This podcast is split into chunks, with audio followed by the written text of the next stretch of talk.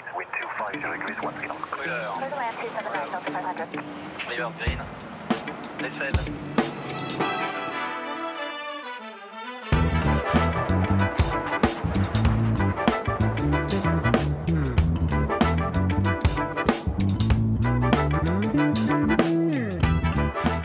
Hey, salut, ça me fait plaisir de te retrouver sur un nouvel épisode de l'expérience Shiban. Le podcast nos invités te partagent leur parcours et leurs anecdotes dans une discussion technique et humaine entre passionnés d'aéro. Je m'appelle Sébastien et avec mon équipe, on espère que tu vas passer un moment instructif, divertissant et inspirant.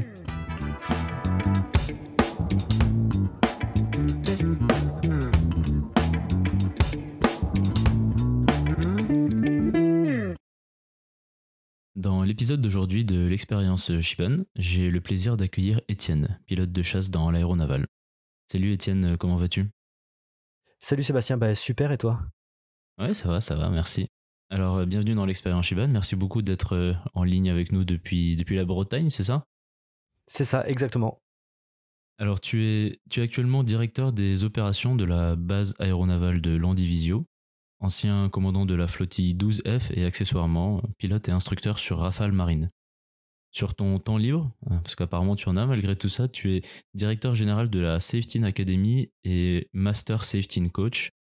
Tu as récemment lancé un tournoi de pilotage sur euh, simulateur de vol personnel qui s'appelle Top Pilots. Aujourd'hui, ensemble, on va parler formation à l'école navale, déploiement en Afghanistan, Irak et Libye, sur Super Étendard et Rafale, système de combat aérien du futur, instruction, safety et Top Pilots. C'est un programme euh, très chargé, alors pas de temps à perdre. C'est parti pour euh, cet épisode 23 de l'expérience Shivan. Je vais commencer par une petite question simple pour euh, se mettre en jambe. Comment tu t'es dit que tu voulais devenir pilote sur un bateau? Alors bah, ça m'est pas venu tout de suite, je t'avouerai.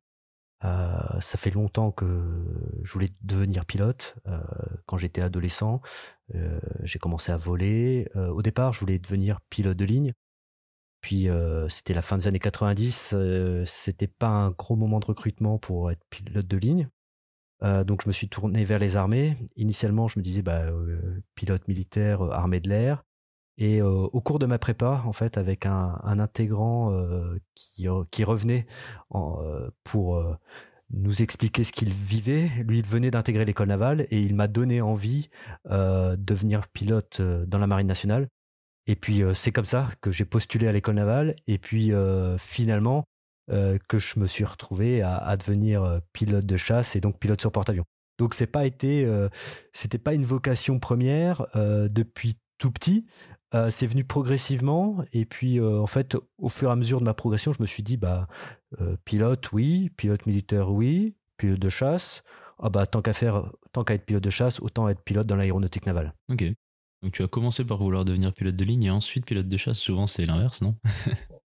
Ouais, c'est l'inverse, mais en fait, j'ai, euh, moi, j'ai aucun parent dans les armées et euh, bah, j'y connaissais pas grand chose. En fait, hein, quand Ah, il faut se rendre compte que dans les années 90, bah, il n'y avait pas Internet aussi. Il y a peut-être un peu moins d'informations qui circulaient. C'était peut-être un peu moins facile d'en avoir et euh, euh, je connaissais pas grand chose. Et puis je me disais, euh, ça c'est. Alors je voyais ce qu'on voyait dans à la télé, dans les films, et je me disais, euh, waouh, est-ce que je suis capable de faire ça? Et euh, bah finalement oui. En est que manifestement, oui. mais, manifestement oui, mais j'en étais pas sûr à 100% quand j'ai commencé. J'étais très motivé, mais bah, j'avais toujours un petit doute en moi qui me disait est-ce que je vais y arriver? Mais bon, oh, voilà, et c'est pour ça que ça, mon parcours il s'est fait un peu au, au fil de l'eau et euh, que à force de franchir des étapes les unes après les autres, bah, j'ai pris confiance en moi et que je suis arrivé là où j'en suis aujourd'hui. Ok, bah, c'est top, félicitations. Merci. Alors dans, dans l'expérience Shiban, on a eu l'occasion de discuter avec un néopan dans l'épisode 2 il y a un an maintenant. Euh, je rappelle donc qu'un néopan c'est un élève officier pilote de l'aéronautique navale. C'est une sélection pour devenir pilote et une sélection qui est accessible post-bac. Tu as peut-être déjà volé avec notre invité de l'époque d'ailleurs vu que tu es instructeur sur Rafale et qui s'est récemment fait lâcher sur, euh, sur Rafale. Euh, bon bref, je diverge. Tu as donc fait euh, l'école navale et ça n'est pas tout à fait pareil. Tu as fait une classe préparatoire avant d'intégrer ce qui est dans un premier temps une école d'ingénieur. Euh, J'ai deux questions. Comment on rentre à Naval et comment se déroule la formation pour quelqu'un qui a pour objectif de devenir pilote? Alors oui, bah, finalement ta question fait suite à, la première question parce que pourquoi déjà j'ai fait, moi je suis passé par ce cycle-là école navale, j'aurais pu aussi tenter et au pan, mais clairement moi à 18 ans j'étais pas prêt et de l'autre côté, bah, je voulais faire une école d'ingénieur en me disant si j'arrive pas à aller jusqu'au bout de mon cursus de pilote, eh bien au moins j'ai un plan B, j'aurai un diplôme d'ingénieur et je serai officier de carrière dans les armées. C'est pour ça que je suis parti dans le cursus classe préparatoire et concours pour tenter les, grandes écoles d'officiers. Donc, comment on rentre à l'école navale C'est assez simple.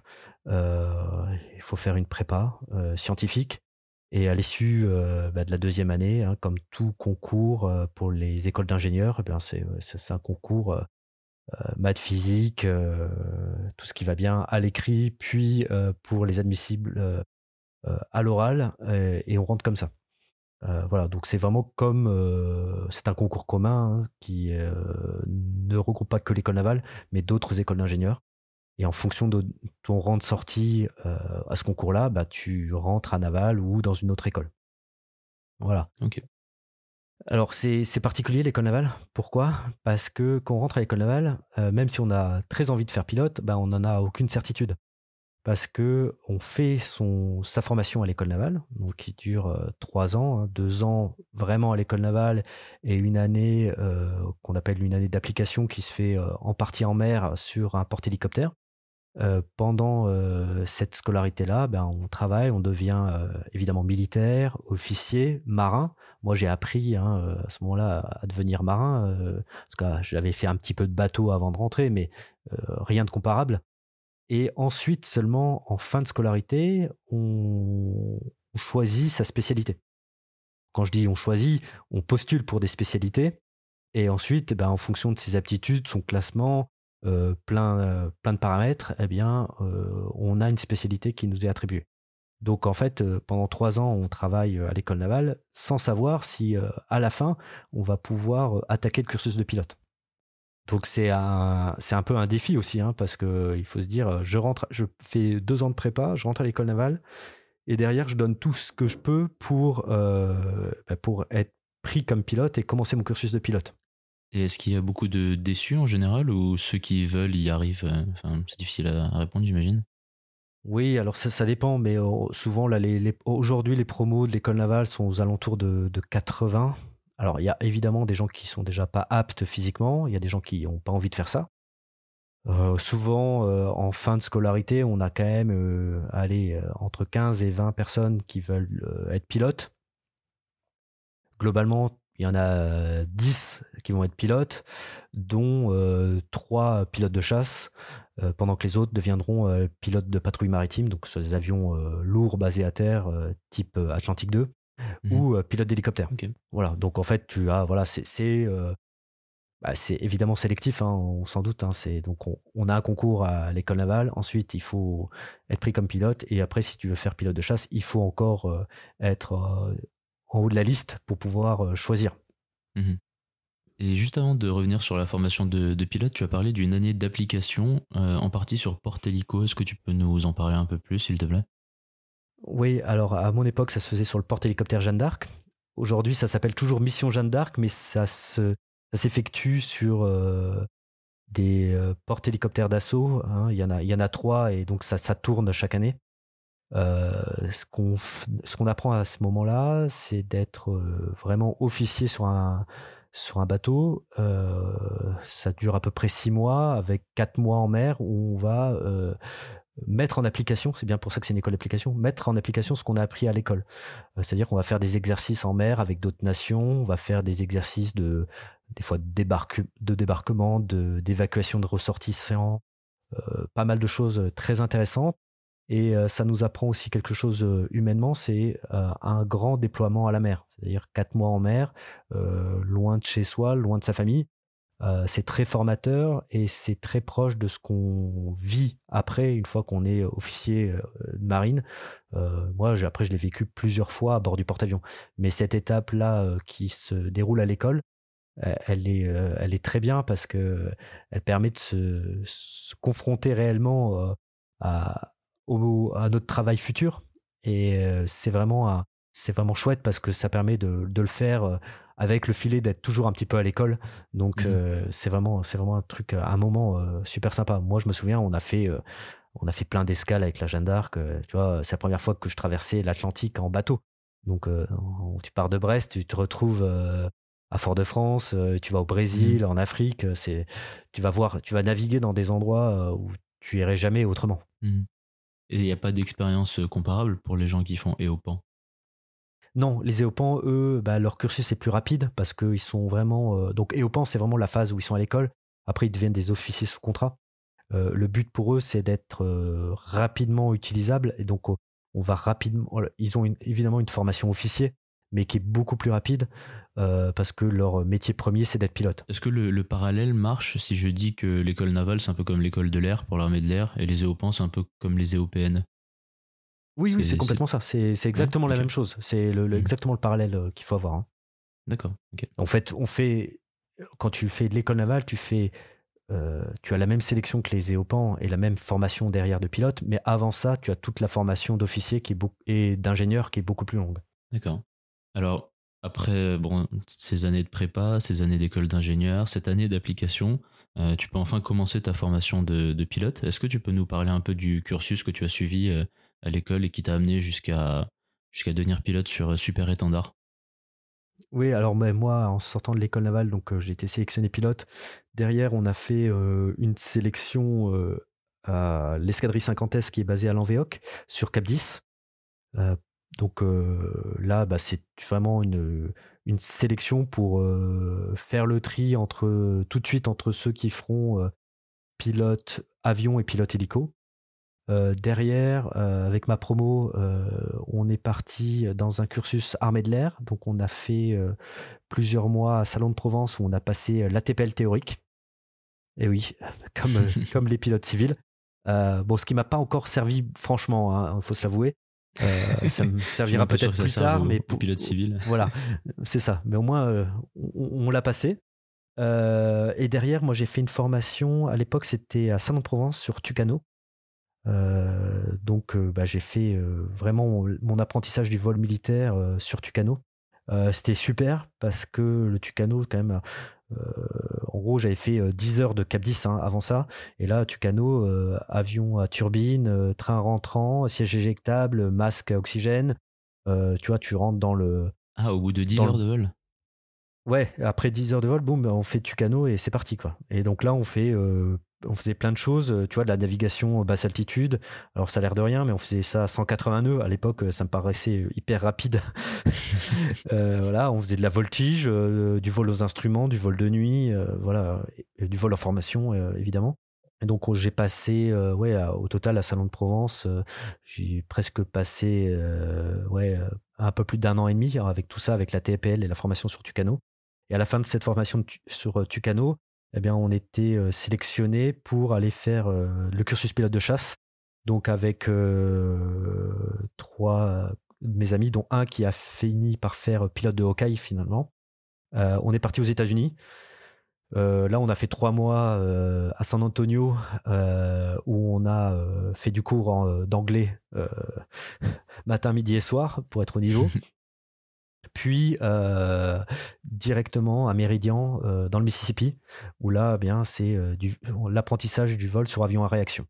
On a fait du T45, on en a fait pendant un an du T45.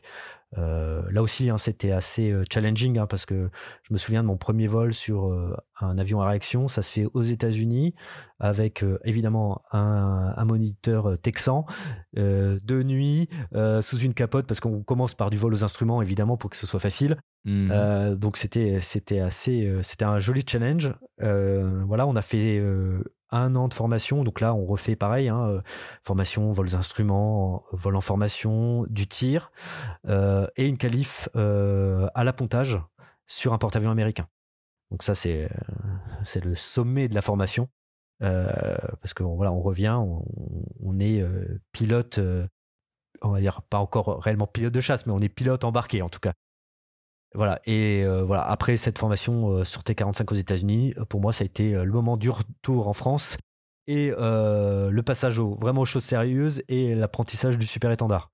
Alors, juste, je vais rebondir rapidement sur ce que tu as dit. La première fois que tu as ponté sur un porte-avions, c'était un porte-avions américain. Est-ce qu'il y a des grosses différences entre les porte-avions américains et le porte-avions Charles de Gaulle en termes de, de pilotage, de, de technique, de ton point de vue? Alors, de technique, non, c'est assez proche. Euh, évidemment, euh, il y a euh, des changements parce que d'abord, moi, j'ai fait que sur le porte-avions américain, j'ai volé que sur T45, qui est quand même un, avion d'entraînement relativement facile, qui, pardonne pas mal de choses. on va dire que la grosse différence, c'est que le porte-avions américain, il est quand même bien plus gros que notre porte-avions Charles de Gaulle. Donc, on n'a pas tout à fait la même impression visuelle. Néanmoins, euh, c'est une, très bonne étape parce que ça permet d'être progressif. Euh, là aussi, hein, il faut se rendre compte que quand on est euh, la première fois qu'on va à l'appontage aux États-Unis, bah, on part en solo, on quitte la terre, on va, faire 150 nautiques en mer, trouver le porte-avions et puis là, c'est parti quoi. On, on apponte, on se fait catapulter et ainsi de suite quoi, et on le fait dix fois. Donc c'est vraiment un, Pourquoi pas avec un ah bah instructeur Parce que je pense que je, pense qu'il y a aucun instructeur qui veut monter avec toi. Hein. ok, j'ai compris. pour ça. Je... non, puis c'est le fait est que c'est euh, si tu veux avoir de la confiance, en fait, il faut que ce soit toi qui apponte. Mmh voilà. Le, on peut pas être euh, à l'appontage, on peut pas être deux à piloter l'avion c'est pas mmh. possible. Donc euh, il faut faut être ouais, il faut faut être seul et puis être responsable de ce qu'on fait.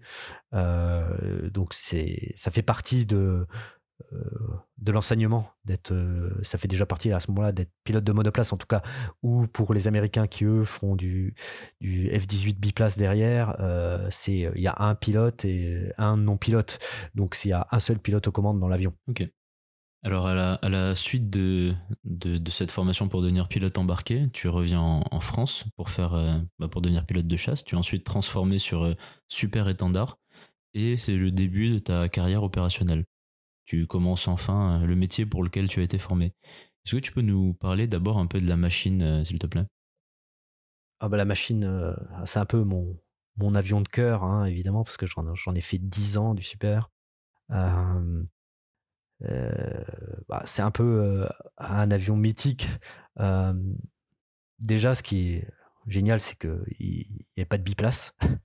Donc, la première fois où tu, tu voles, où tu es lâché, bah, c'est c'est la première fois où tu voles dedans quoi c'est tu fais je me souviens on faisait 10 simulateurs hein, et puis puis après c'était parti donc c'est un, un, un, grand un grand moment après c'était un avion qui était pas facile euh, parce que bah, il était assez rustique. Euh, il était bien modernisé parce qu'il a eu, la chance là d'avoir un avion qui a euh, évolué. Donc, on, le premier super étendard a volé en 78, mais moi, les avions sur lesquels j'ai volé, voilà, dans les années 2000 et 2010, c'est des avions qui étaient au standard 4 puis 5, donc des avions qui avaient bien évolué. Alors bon, il restait physiquement à peu près les mêmes que, les premiers, c'est-à-dire un petit avion où le cockpit, dans le cockpit, hein, c'est euh, allez, à peine plus que la largeur des épaules. Hein, donc tu tu bouges pas trop dans, ce cockpit-là. Euh, il faut tout le temps le piloter parce que euh, globalement, il n'y avait pas franchement de pilote automatique. sur le standard 5, il y en avait un peu, mais c'était plus un maintien d'attitude qu'un pilote automatique. Tu c'était un il y avait un pilote automatique qui te donnait des ordres. C'est quand même euh, pour euh, parce qu'il fallait rajouter du trim, euh, voilà, dans un sens, dans l'autre, pour qu'il puisse tenir. Donc c'est quand même le paradoxe du pilote automatique qui donne des ordres au pilote, quoi. Hmm. voilà, donc c'était un, un, avion, voilà, assez assez rustique, qui était ouais pour ceux qui ont vu un cockpit de super étendard, euh, on voit souvent euh, à la télé là, les jolies images de ce qu'on voyait dans, dans le pod de désignation laser. Euh, tu sais, en grand, où tu vois des, des cibles et puis la bombe qui tombe pile poil au milieu. Bon, il faut mhm. se rendre compte que l'écran sur lequel on, on, voit ça dans un super étendard, c'est un écran en noir et vert, comme les vieux ordinateurs là des années 80. Et l'écran avait la taille d'une carte de tarot à peu près. Ah oui. Donc c'était tout petit, c'était tout petit, euh, en noir et vert, euh, voilà. Donc euh, c'était ouais c'était quoi il fallait quand même pas mal d'heures de vol sur cette machine pour être à l'aise et pour pouvoir faire pas mal de missions Mm. T'as aussi le petit détail, le petit détail assez rigolo, c'est à la fin du, à la fin du super étendard, on a eu des bombes au guidage GPS. Donc c'était super hein, parce que ça permettait d'être toujours pertinent. parce que moi j'ai fait des vols en Irak hein, avec en super étendard où j'ai tiré des bombes GPS. par contre, bah, le système était pas du tout intégré euh, avec la, centrale de l'avion. Donc euh, on avait un petit clavier euh, qui était complètement sur la banquette de droite, mais derrière la ligne des épaules. Donc il fallait pianoter sur ce petit clavier finalement sans le regarder. Donc il fallait le connaître par cœur pour pouvoir mettre les coordonnées qui s'affichaient sur un petit écran qu'on avait rajouté sur la casquette de l'avion. Là aussi, hein, c'était un, écran avec noir et vert en quatre lignes. Euh, tu vois, et, quand, et le, la bombe te disait qu'elle était dans son domaine quand euh, le, la ligne qui lui correspond passait en inverse vidéo. Et c'est tout. voilà. Donc, ergonomie. Bah, ouais, ergonomie, c'était ouais, c'était quand même quelque chose, quelque chose de super. voilà. Et puis à l'appontage, évidemment, c'était un avion qui était, on va dire il fallait se battre avec, euh, avec lui parce que c'est un avion qui vole au second régime dans les phases d'appontage. Donc c'est pour ça qu'on voit euh, souvent, là qu'on regarde aussi des petites vidéos, euh, la manette des gaz qui bouge beaucoup parce mmh. qu'on n'est pas du bon côté de la courbe de puissance. Contrairement à tous les avions du monde qui volent au premier régime. Lui, bah, à l'appontage, c'était au second régime. Donc, euh, ah on, on, volait vraiment sur la tête d'épingle. Donc, il fallait toujours remettre un petit peu d'énergie euh, dans, dans l'avion pour, euh, pour le maintenir en vol. Mmh. Voilà. Donc, tout ça fait que c'est un, un, avion difficile, mais euh, tellement sympa à piloter. Et puis euh, rustique tu vois moi il, quoi, il m'a jamais lâché quoi cet avion là mmh. et ouais, j'avais une confiance absolue on allait euh, voilà, dans mes dernières missions, on allait en Irak, on allait à, à plus de 700 nautiques euh, du porte-avions, euh, au-dessus de l'Irak, à la limite de la frontière syrienne, dans les nuages, voilà, et en monomoteur. Et c'est, ouais, moi j'avais vraiment, j'ai eu beaucoup de plaisir à, à piloter cet avion. Mmh. L'aspect monomoteur, justement, ça.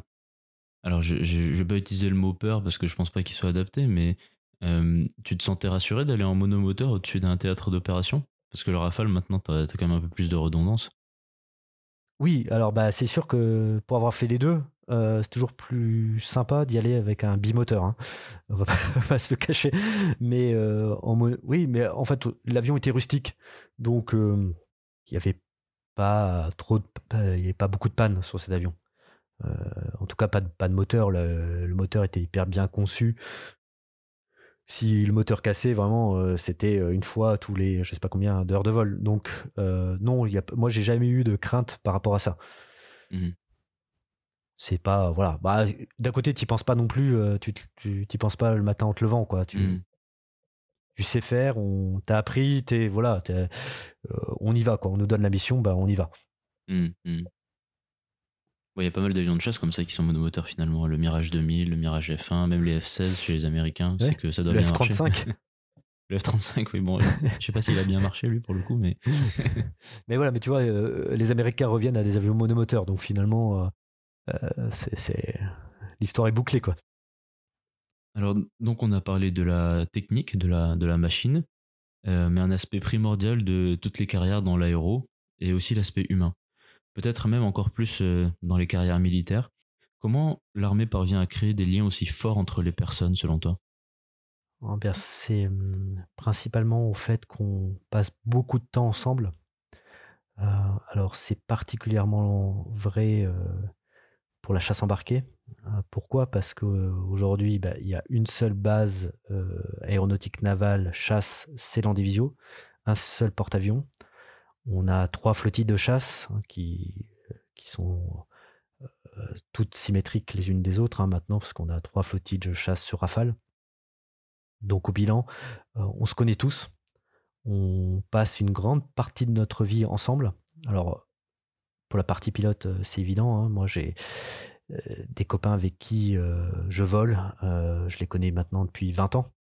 Donc euh, ça crée des liens euh, au-delà de, ce qu'on peut imaginer. Hein. C'est, on est collègues au travail, on est camarades, euh, mais on est aussi euh, amis euh, dans la vie. Euh, nos familles se connaissent. voilà, on passe du temps, on passe du temps même en, ensemble hors du boulot. Il y a aussi ce lien avec nos techniciens parce qu'on a la chance dans la marine d'avoir des unités qui sont constituées avec euh, les pilotes, mais aussi et surtout les techniciens. Donc quand, euh, tu vois, moi j'ai commandé la 12F, euh, la 12F c'était 15 pilotes et 135 techniciens. Et tout ça, ça fait une unité, c'est-à-dire que les pilotes sont fiers euh, de leurs mécanos et ont toute confiance. Les, les euh, mécanos donnent tout pour que bah, les avions volent, que les pilotes reviennent. Et leur plus grande joie, c'est de voir les pilotes qui reviennent avec le sourire en disant euh, l'avion a fonctionné parfaitement. Et tu vois, il y a vraiment cette cette symbiose qui se fait encore plus à bord du porte-avions parce que quand on part à bord du porte-avions, on part les 4 5 mois ensemble tous les jours. ça va pas être drôle tous les jours euh, il y a de l'enjeu, euh, de la fatigue et euh, tout, tout ce, savant mélange de passer notre vie ensemble au contact les uns des autres, bah, ça, crée, ça crée des liens très forts. cette, un sentiment d'appartenance à quelque chose et puis de faire des choses qui sont extraordinaires. tous les, toutes les personnes qui viennent sur le porte-avions et qui ne le connaissent pas, parce qu'on a, on a quand même régulièrement des visites, hein, soit des, visites un peu VIP ou euh, jusqu'au plus haut niveau de l'État. Moi, j'ai vu euh, quasiment tous les présidents de la République passer sur le porte-avions. Euh, ils sont toujours très impressionnés par le niveau d'exigence et de professionnalisme parce que bah, le porte-avions, c'est un aéroport, une soute à munitions, un réservoir de carburant, deux centrales nucléaires, un hôpital, évidemment de la maintenance, tout ça sur de l'eau. et donc ça doit être une machine extrêmement bien huilée où chacun doit avoir sa place. Et si on travaille pas les uns avec les autres, ça fonctionne pas. Et donc on est tous interdépendants faire fonctionner cette belle machine. Et euh, chacun euh, connaît son rôle, sa responsabilité, et euh, ça permet d'aller plus loin ensemble. Hmm. C'est. Est-ce est que c'est pas un peu difficile à gérer le fait que ce soit difficile de déconnecter en fait du boulot dans le sens où tes collègues c'est aussi tes amis c'est les personnes que tu vois en dehors tu disais que ah vos familles se connaissent c'est pas c'est pas un peu embêtant par moment? Alors, euh, oui, on, a du mal à déconnecter. Hein. Euh, c'est pas embêtant parce que il euh, y a que des passionnés. Voilà, il y a que des passionnés. C'est ce sont des métiers passion. On, vit avec, il y a un rythme particulier parce qu'on peut faire on peut pas faire ces métiers-là si on n'est pas passionné. Donc on, le vit. Des fois, il faut mettre un peu les limites parce que sinon, on, passe toute notre vie avec nos copains. Mais, euh, mais c'est vraiment, ouais, c'est euh, c'est quelque chose d'assez fort. Et euh, nous, souvent, ce qu'on dit, c'est qu'en tout cas pour les pilotes, c'est que le groupe aérien embarqué, c'est la meute. pourquoi? Parce que quand tu es dedans, bah, tu es avec tout le monde et on, se défend les uns les autres, on se protège. Euh, et on, on, peut avoir euh, des copains qui vont nous aider euh, pour quand ça va mal ou quand on a besoin d'aide. Et donc, c'est hyper agréable aussi hein, de d'avoir des gens sur qui on peut compter, absolument. Hmm. Donc tu, en fait, tu signes un peu pour une vie, pas juste pour un métier, quoi. Enfin, ouais, c'est un peu plus. oui, c'est un peu plus. C'est un peu plus qu'un métier, ouais. C'est hmm. c'est évident. En effet, c'est évident. Euh, donc c'est pour ça que c'est pas un endroit pour les gens qui sont pas passionnés. Hmm. C'est pas. Euh, c'est difficile de décrocher. Ouais, c'est ça. C'est difficile de décrocher le soir quand tu rentres à la maison. Ouais, j'imagine bien. Et Surtout que tu rentres pas forcément tous les soirs à la maison. Tu parlais de déploiement de 4 ou 5 mois. C'est le standard pour les pilotes, des déploiements de 4 ou 5 mois. Je pensais que c'était un peu plus court. Alors oui, euh, en ce moment, on va dire quand le porte-avions n'est euh, pas en, entretien de longue durée, il y a souvent un embarquement euh, d'un mois d'entraînement à l'automne. Voilà, là ils sont, repartis en mer mes camarades. Et après il y a souvent un, déploiement de 4 à 5 mois au printemps. Avec soit de l'entraînement, soit des opérations. Bon après évidemment quand c'est des opérations qui dictent, hein, donc il y a des années où c'est plus que ça. Hein. Moi, j'ai souvenir de l'année 2010-2011 où on était on a dû partir quelque chose comme septembre 2010. On est parti, on s'est entraîné. on a dû passer encore une fois Noël à, Dubaï ou par là. On a fait des opérations en Afghanistan. On est rentré en, je devais être ouais, en février, quelque chose comme ça. Et puis trois semaines après, on est reparti en Libye parce que la Libye venait, euh, le conflit libyen venait d'éclater. Donc en fait, on a passé trois semaines à la maison et puis on est reparti dans la foulée. Et puis moi, je suis rentré au mois de juillet. Donc euh, tu vois, globalement de septembre à juillet, j'ai passé trois semaines à la maison. Voilà. Après, c'est les opérations qui dictent. Euh, c'est pas tout le temps comme ça. Euh, mais oui, c'est allez cinq mois d'absence par an. Euh, parce que quand tu si t'es pas à bord du porte-avions euh, parfois on va faire des exercices à terre on va on va se déployer euh, dans le sud de la France pour faire des, des, entraînements particuliers. Donc oui il y a, de l'absence il y a de l'absence de la maison évidemment. Mais comme d'autres marins ça c'est une vie de marin et de militaire hein, parce que nous euh, nos camarades de l'armée de terre, euh, ils partent quand même aussi régulièrement euh, au Mali en ce moment. Et eux aussi, ils ont des grands, des grands départs de façon régulière. Donc tant mieux si c'est avec des copains et, que, et, que, ça se passe bien. quoi. ouais, voilà, mais je pense que tu retrouves cet esprit de corps, tu, tu le retrouves ailleurs. Nous, c'est très particulier mmh. parce que vu qu'on a qu'une unité à terre, qu'une unité en mer, bah, en fait, on est tout, c'est toujours avec les mêmes. Mmh. c'est ça, on change pas de régiment, tu vois. C'est pas comme dans l'armée de terre où tu peux changer de régiment, ou l'armée de l'air, tu peux changer d'escadron, passer de Saint-Dizier à Mont-de-Marsan. Là, on c'est l'Andivisio ou l'Andivisio. Mmh. Et si t'aimes pas, c'est l'Andivisio. voilà, c'est ça. Alors, tu, tu, as eu l'occasion de participer à des déploiements. Euh, tu parlais tout à l'heure de l'Irak, tu es aussi allé en Afghanistan, en Libye. Est-ce que tu peux nous parler un peu de tes déploiements opérationnels, s'il te plaît? Oui, alors euh, moi, j'ai toujours fait donc les déploiements à partir du porte-avions. Euh, voilà, j'ai commencé par l'Afghanistan, donc euh, la fin de l'Afghanistan, la fin de l'engagement français euh, en, en 2010.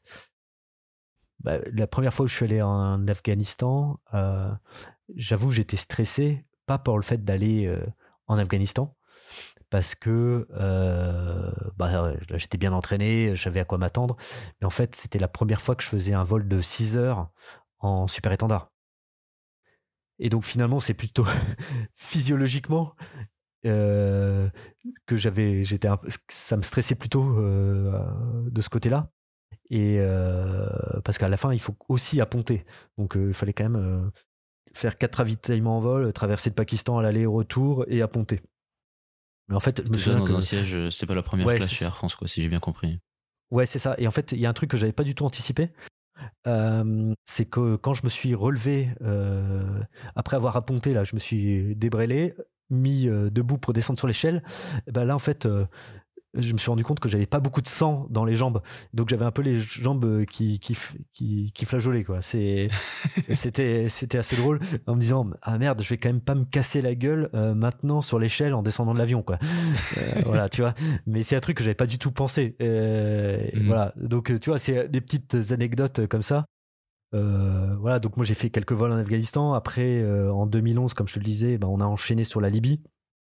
Moi, à ce moment-là, j'étais, je venais juste d'être qualifié chef de patrouille. Donc, chef de patrouille, c'est la, on va dire, la qualif euh, un petit peu ultime hein, quand tu es pilote de chasse. C'est-à-dire que à ce moment-là, ben, tu peux amener entre 4 et 6 avions avec toi. Tu es aussi euh, globalement instructeur. Euh, voilà. Donc, j'étais au, au maximum de mon entraînement qu'on est parti en, en Libye. Et là, en Libye, bah, c'est être un peu, un peu bizarre de dire ça, mais je me suis éclaté parce que mmh on, a fait des vols jusqu'aux limites euh, euh, physiques pour nous, puis aux limites de l'avion. On, volait beaucoup. Euh, j'ai beaucoup volé de nuit, donc beaucoup apponté de nuit. on faisait beaucoup de jumelles de vision nocturne. du tir avec des bombes laser, et puis souvent bah, l'appontage, c'était un appontage sans terrain de dégagement. Ce qu'on faisait, ce qu'on fait pas vraiment régulièrement à l'entraînement. C'est-à-dire que euh, là, tu, tu rentres et tu dois apponter. Parce qu'il n'y a pas de plan B. Il n'y a pas un terrain euh, qui, va t'attendre. Voilà, c'est ça. Ce sera juste l'éjection. Si, si, voilà, c'est si t'arrives pas à ponter, bah, il y a un avion ravitailleur qui est à la verticale du porte-avions et qui fait la nounou. Et tu vas reprendre du carburant et puis tu vas retenter. Mais euh, ça, ça, voilà, ça, c'est un petit moment. Et puis, quand t'es toi le pilote de la nounou, bah en fait, toi, tu donnes du, du carburant à tout le monde et puis en fait, t'es le dernier à rentrer. Donc euh, pour toi, il Mhm. n'y a pas, il y a pas de plan B. Donc euh, voilà, ça te met. euh, ouais, on était, euh, on était vraiment, euh, au, faut dire, euh, au meilleur de notre forme. Quoi. On était euh, et ça s'est super bien passé parce que là, on était euh, pareil, un petit groupe euh, très très soudé. Euh, on y allait tous les jours. On se passait euh, les les bonnes infos euh, à chaque débriefing. On, à chaque fois qu'une patrouille rentrait, il y avait tous les pilotes qui étaient là pour écouter le débriefing, pour apprendre, euh, savoir ce qui se passait sur le terrain, euh, voir les petites différences, euh, les, petites, les bonnes pratiques. Et on a beaucoup progressé pendant, pendant ces missions-là. Et puis après, bah, je suis allé en, en- bien plus tard, hein, Irak, Syrie. Chose dont je me souviens, c'est bah, déjà l'envie d'y aller euh, parce qu'on était en mer euh, pendant les attentats euh, de novembre 2015. On a fait escale à Toulon, on a rechargé le maximum de matériel et de munitions pendant le week-end et on est reparti le lundi et euh, je sais plus cinq jours après on était on, fais- on faisait des missions. Là aussi, il y avait une vraie. Moi, j'ai jamais autant reçu de messages de mes proches qu'à ce moment-là, en me disant euh, c'est super ce que vous faites. voilà, il y avait un sens à la mission qui était vraiment très fort. Et puis donc j'ai fait de voilà, j'étais en Irak en super étendard. Et euh, j'ai arrêté le super étendard. J'ai fait ma dernière mission en Irak. C'était mon dernier vol en super étendard euh, à bord du porte-avions. En, ça devait être en février 2016. Je suis rentré en France. euh, je me suis fait transformer sur Rafale. Et euh, en novembre de la même année, eh ben, j'étais de nouveau en Irak-Syrie, mais en Rafale cette fois-ci. Donc j'ai vu le même conflit, les mêmes zones euh, dans deux avions différents. Et euh, c'était assez riche de voir là. Ça m'a bien permis de, de voir la, la grande différence entre les deux avions. Mhm. On peut en parler un petit peu dès maintenant, si tu veux, de, de cette différence entre les deux avions sur le même théâtre d'opération? Ouais, ouais. Qu'est-ce qui t'a qu'est-ce qui t'a choqué Qu'est-ce qui t'a. C'était Bon, plus bah, facile, j'imagine, je sais pas. Déjà, tu, tu en as parlé, le fait d'être en bimoteur par rapport au monomoteur, hein, évidemment. Euh, ça change un peu l'appréciation que tu en as. C'est-à-dire que bon, euh, tu dis, bah, on, on prend quand même moins de risques finalement euh, à avoir un bimoteur plus fiable. Mais ce que j'ai trouvé, évidemment, c'est la- la- les grosses différences, c'était le confort. Euh, après mon premier vol de 6 heures en rafale, là, au-dessus de la Syrie, en fait, j'avais l'impression d'avoir fait un vol euh, de 3 heures euh, par rapport à mon référentiel super étendard. J'étais au niveau fatigue. Bah, évidemment, quand tu as un avion où il y a la clim, où il y a un vrai pilote automatique, euh, où il y a euh, bah, des capteurs, euh, voilà, un radar, une liaison de données, où ça te donne, euh, tu, tu, fous- tu vois grâce à la liaison de données où est ton, ton avion ravitailleur, t'es pas obligé de le, cherche- le chercher, le trouver pile poil au timing. C'est, c'est, tu, tu te fatigues beaucoup moins euh, physiquement et psychologiquement. Donc, euh, et puis évidemment, à l'appontage, euh, bah, ça n'a rien à voir. hein, comme on en a parlé, là, bah, le super étendard, c'était des grosses commandes de vol où il fallait se battre au second régime. Le Rafale, évidemment, euh, on est passé dans un autre monde où euh, c'est pas pour ça que c'est franchement plus facile, mais euh, il y a quand même des aides au pilotage. On arrive à avoir un pilotage plus fin. C'est ouais, on est beaucoup plus à l'aise, en tout cas. On se sent beaucoup plus à l'aise dans un dans un Rafale que dans un super étendard, et heureusement. Euh, Mm. Mais c'est voilà, c'était vraiment euh, un, un autre monde. Pour moi, c'était vraiment un autre monde. Le fait de, voilà de d'être d'avoir toutes toutes ces aides finalement pour le pilote. Euh, ça te permet euh, bah, de faire beaucoup plus de choses dans l'avion, d'avoir beaucoup plus de, euh, de conscience de la situation, de ce qui se passe autour de toi, au sol, et euh, c'est c'est beaucoup plus simple. Et comment ça se passe un appontage du coup sur, euh, sur Rafale Dans le sens où tu disais que dans le euh, Super Étendard, tu étais un peu sur la tête d'épingle à devoir donner des grands coups de, de gaz, peut-être de manche aussi. Là sur Rafale, tu as des aides qui te permettent de. De quoi en fait? T'as une automanette Oui, t'as t'as une automanette, Un t'as- T'as as une automanette, hein, donc on appelle ça euh, contrôle traîné poussé parce que c'est une automanette et ça a un peu des, des effets sur les, sur les commandes de vol. Bref, ce que ça fait quand tu es dans le euh, mode euh, appontage, c'est que ça te maintient une incidence. Donc l'incidence de consigne pour l'appontage. Donc finalement, euh, tu n'as, alors j'ai envie de dire juste, tu n'as plus à, piloter tes gaz, mais uniquement, euh, eh l'axe et la pente euh, grâce aux manches. Euh, ce qui aide franchement, hein, évidemment, parce que tu une action, quoi, un, élément de moins à tenir. Euh, donc c'est quand même beaucoup plus simple. Bon, ce qu'il faut, qui rend pas toujours les choses plus faciles parce que l'avion est quand même très réactif, donc il faut quand même le, maîtriser. Et puis euh, quand on va au combat, on part avec des configurations qui sont très lourdes parce que euh, typiquement on partait avec des configurations euh, avec quatre bombes de 250 kg, trois missiles RR, un pod de désignation laser. Donc tu avais des avions quand même qui sont bien chargés, bien lourds à l'appontage, ben, même si c'est un rafale, il, est, euh, il peut être un petit peu mou euh, quand il est très chargé, qu'il n'y a pas beaucoup de vent. Et euh, bon, il faut, faut apprendre à le faire. Mais c'est quand même, je pense que tout le monde le dira, c'est quand même plus facile. Hmm. Et ça va dans le bon sens. Heureusement, Heureusement. qu'on fait des avions qui sont Oui. plus faciles. Et tu disais aussi qu'il n'y avait pas de clim dans le Super Étendard, donc s'il fait euh, Ah non. 40 degrés là où vous êtes, au large de la Libye, bah, il fait 40 degrés quoi. Ah, il faisait 40 degrés, ouais. euh, même il faisait plus de 40 degrés dedans. Parce que quand il fait 40 oui. degrés euh, dans l'air, euh, tu sais, tu es sur le pont du porte-avions. Déjà, le, le pont du porte-avions, c'est un- une grande plaque en métal. Donc, euh, quand il fait chaud, c'est il fait vraiment chaud. Et puis, dans, dans l'avion, avec euh, ton euh, donc ce qu'on appelle gilet de combat, où tu as ta May West, euh, euh, ta balise de secours, tu as évidemment ton pantalon anti donc tu es quand même bien harnaché, ton casque, dans la, sous la petite verrière. Euh, ouais, il faisait vraiment. Moi, j'ai des souvenirs. euh, alors, le pire, c'était au large de Djibouti, qu'on faisait des entraînements au large de Djibouti. Euh, où il faisait vraiment vraiment très chaud. Et euh, où, euh, on, où moi je me souviens d'être rentré après vol trempé de sueur voilà des et les chaussettes le slip tout, tout mouillé quoi comme si j'étais allé me baigner quoi. Tu vois? On est complètement dé- voilà. Mais euh, il faisait une chaleur oui une chaleur euh, horrible. Euh, c'était c'était vraiment ouais c'était vraiment à la limite de ce qu'on sait faire en tant qu'être humain euh, européen euh, ayant l'habitude de vivre à l'Andivisio tu vois Euh, c'est pour un breton, j'imagine que. c'est dur ouais. Parce que tu le dis, ouais, bon, vous êtes des êtres humains, du coup, ça, ça baisse la, la performance opérationnelle, j'imagine. Enfin, même si vous êtes des machines de guerre, vous restez Ouais, des êtres humains. Ouais.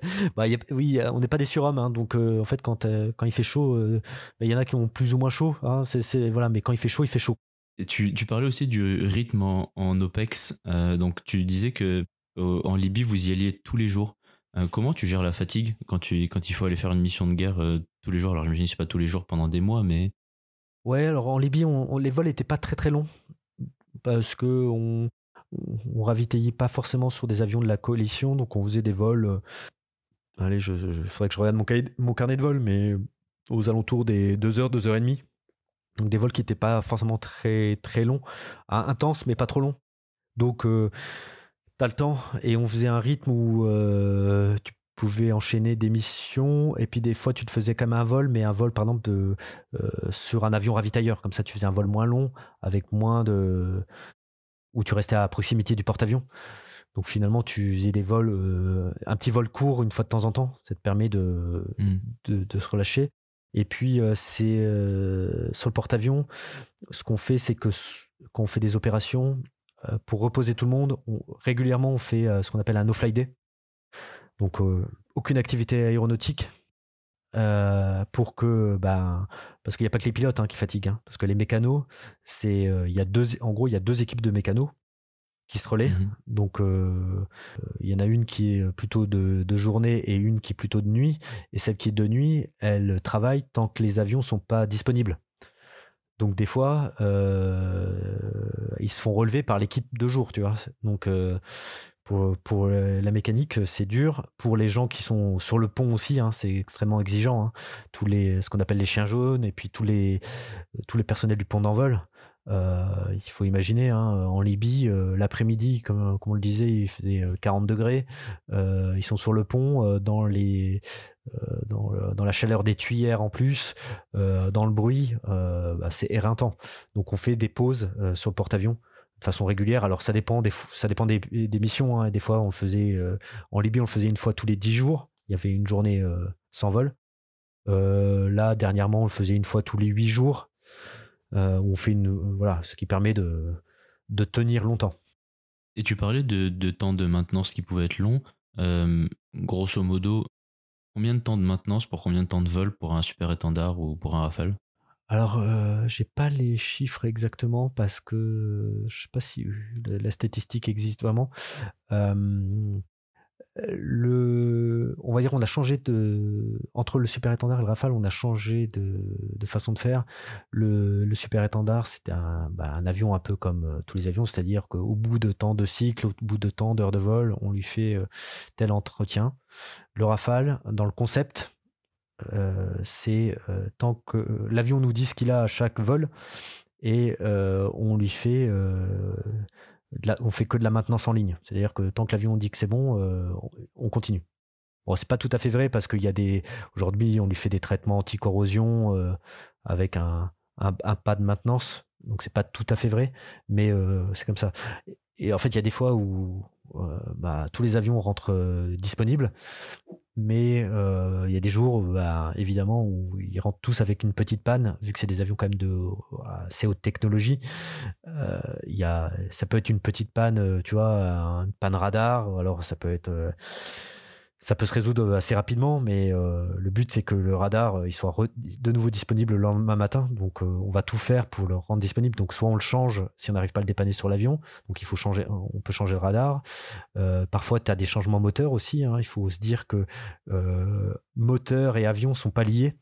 Euh, ce que je veux dire, c'est que il n'y a pas un quoi. Pour le Rafale, il n'y a pas deux moteurs pour un avion. Il y a beaucoup plus de moteurs. Et donc, euh, bah, si euh, il y a un défaut sur un moteur euh, que l'avion a, détecté, bah, des fois, on, on démonte, on enlève le moteur, on en remet un, nouveau, et comme ça, l'avion est de nouveau disponible. Et pendant ce temps-là, bah, on a le temps de traiter le moteur. Ok. C'est un, peu une autre vision que de l'aviation, que de l'aviation, on va dire, euh, soit aviation générale ou aviation de ligne, où euh, tu vas pas changer tes moteurs euh, tout- toutes les nuits. Quoi. Hmm. c'est un peu plus comme la Formule 1 où, où, euh, on change Oui, le c'est moteur ça. rapidement. Ouais. On change un peu. Et sur Rafale, ça va relativement rapidement. hein. C'est histoire d'une poignée d'heures hein, pour euh, changer les deux moteurs et remettre de moteur euh, et remettre. Et puis vu que le moteur euh, en sortant du banc euh, d'essai réacteur, il est il est dit bon, il n'y a pas besoin de faire un point fixe. Ok. C'est-à-dire que le, le moteur est bon, on le branche, on fait une initialisation de l'ordinateur de l'avion, l'avion reconnaît les moteurs en disant que c'est bon, et ben ça part comme ça. Ok. Il faut avoir confiance, mais bon, ça a l'air de bien marcher. Ouais, mais ça marche très bien, c'est, ça marche très bien, c'est très bien. Mhm. Alors j'ai une petite question qui me vient comme ça parce que je suis en train de regarder sur Google Maps. Bon, la Libye, la Syrie, on comprend bien où se met le porte-avions. Mais l'Afghanistan, le porte-avions, il se met où quand vous faites des missions, par exemple? Parce que c'est pas vraiment au bord de la euh, mer. non, c'est pas vraiment au bord de la mer, en effet. Euh, on se mettait euh, au large du Pakistan, là, tu vois, entre Oman et le Pakistan. Mhm. Et donc, il fallait traverser une partie du Pakistan avant d'arriver par le sud de l'Afghanistan. D'où tous les ravitaillements Donc, il y avait, euh, entre-temps. euh. Ouais, il y avait une, une heure, euh, ouais, euh, une heure ou un petit peu moins d'une heure de traversée du Pakistan avant d'arriver en Afghanistan. Et évidemment, une heure au retour. Mais quand tu regardes euh, Mossoul, où est-ce que ça se place en, en Irak, Mhm. tu remarques que quand même c'est loin aussi. hein. C'est quand même euh, bien dans les terres, hein, parce que pour aller à Mossoul, soit on partait de la Méditerranée orientale, et donc euh, deux chemins possibles, soit un chemin par Israël, la- traverser toute la Jordanie, une partie de l'Irak, ou par la Turquie pour éviter l'ouest de la Syrie et rentrer comme ça. Et puis on l'a fait aussi depuis le Golfe Persique. Donc depuis le Golfe Persique, en gros, on est catapulté entre le Qatar et le Koweït. Et puis on se remonte quasiment tout l'Irak pour arriver à Mossoul. Donc mmh. ça faisait des. C'est pour ça que ça faisait des grands vols euh, assez longs. Et dans quelle mesure c'est plus efficace d'envoyer le porte-avions et la marine du coup plutôt que l'armée de l'air qui a des bases euh, terrestres peut-être plus près? Bah, c'est mmh, le porte-avions il a l'avantage pour euh, être là rapidement. Parce que bah, sur un nouveau conflit, le temps d'établir la base, bah, ça prend toujours du temps parce qu'il faut quand même euh, dire d'où on va partir. Euh, ça nécessite l'accord d'un pays euh, allié pour pouvoir se déployer. Alors que le porte-avions, il fait 1000 nautiques par jour quand il se déplace. Donc tu as vraiment une base qui se déplace tous les jours. Tu peux être, tu peux être ailleurs et, amener sans rien demander à personne parce que en mer, on a une liberté de navigation jusqu'à 12 nautiques des côtes. On peut, on peut se placer idéalement. Alors évidemment, quand les conflits sont bien loin dans les terres, euh, ça a ses limites. Hein, euh, ce modèle-là a ses limites. Mais euh, voilà, c'est pour ça que les deux sont complémentaires.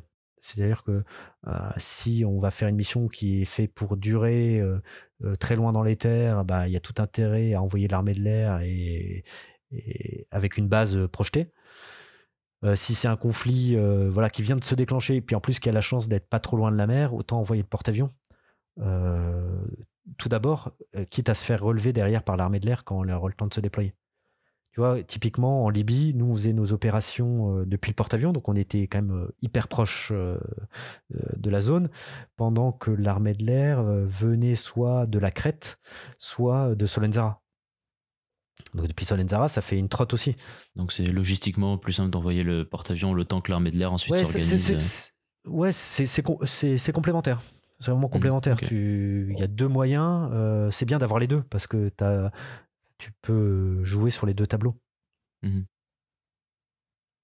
Alors, je vais changer un tout petit peu de sujet, euh, mais euh, j'aimerais qu'on parle un petit peu de la vie personnelle et la, et la, vie de famille, entre guillemets, pendant ces déploiements qui peuvent durer plusieurs mois. Est-ce que tu as une méthode pour que ça se passe bien, ou en tout cas que ça se passe au mieux d'un point, de vue, d'un point de vue familial? Alors, j'ai pas vraiment de méthode. Euh, je pense que personne n'a vraiment de méthode.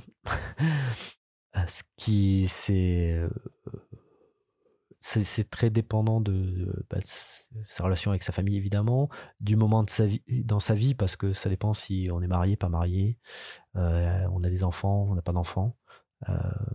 voilà, des, des choses un peu, un peu différentes, un contexte familial un peu différent en fonction des moments de sa vie. Euh, donc j'ai pas vraiment de méthode. J'ai un conseil peut-être, c'est euh, euh, de laisser des problèmes terrestres à terre et de pas les emmener avec soi en mer. Donc il faut essayer d'avoir réglé le maximum de trucs avant de partir pour une grande mission et pas se laisser submerger par les problèmes du quotidien de la famille qu'on a laissée. Parce que évidemment, normalement, quand tu pars, deux jours après, euh, tu as laissé ta famille derrière toi. Euh, là, c'est soit le frigo, soit la machine à laver qui tombe en panne. Toujours, hein. toujours à ce moment-là que ça, tombe en panne. Hein. C'est, normal. Mais tu peux rien y faire. C'est-à-dire que toi, tu es en mer, tu es loin, à part dire euh, bah, c'est pas grave, on rachète une machine à laver, tu peux rien faire. Ce qui peut être un peu, des fois, déstabilisant. J'ai presque envie de dire, des fois, c'était presque plus simple avant parce qu'on avait moins de moyens de communication. Mmh. Donc on, on, était moins imprégné de ce qui se passait à terre et, euh, et donc on prenait un peu plus de recul qu'on prenait de large.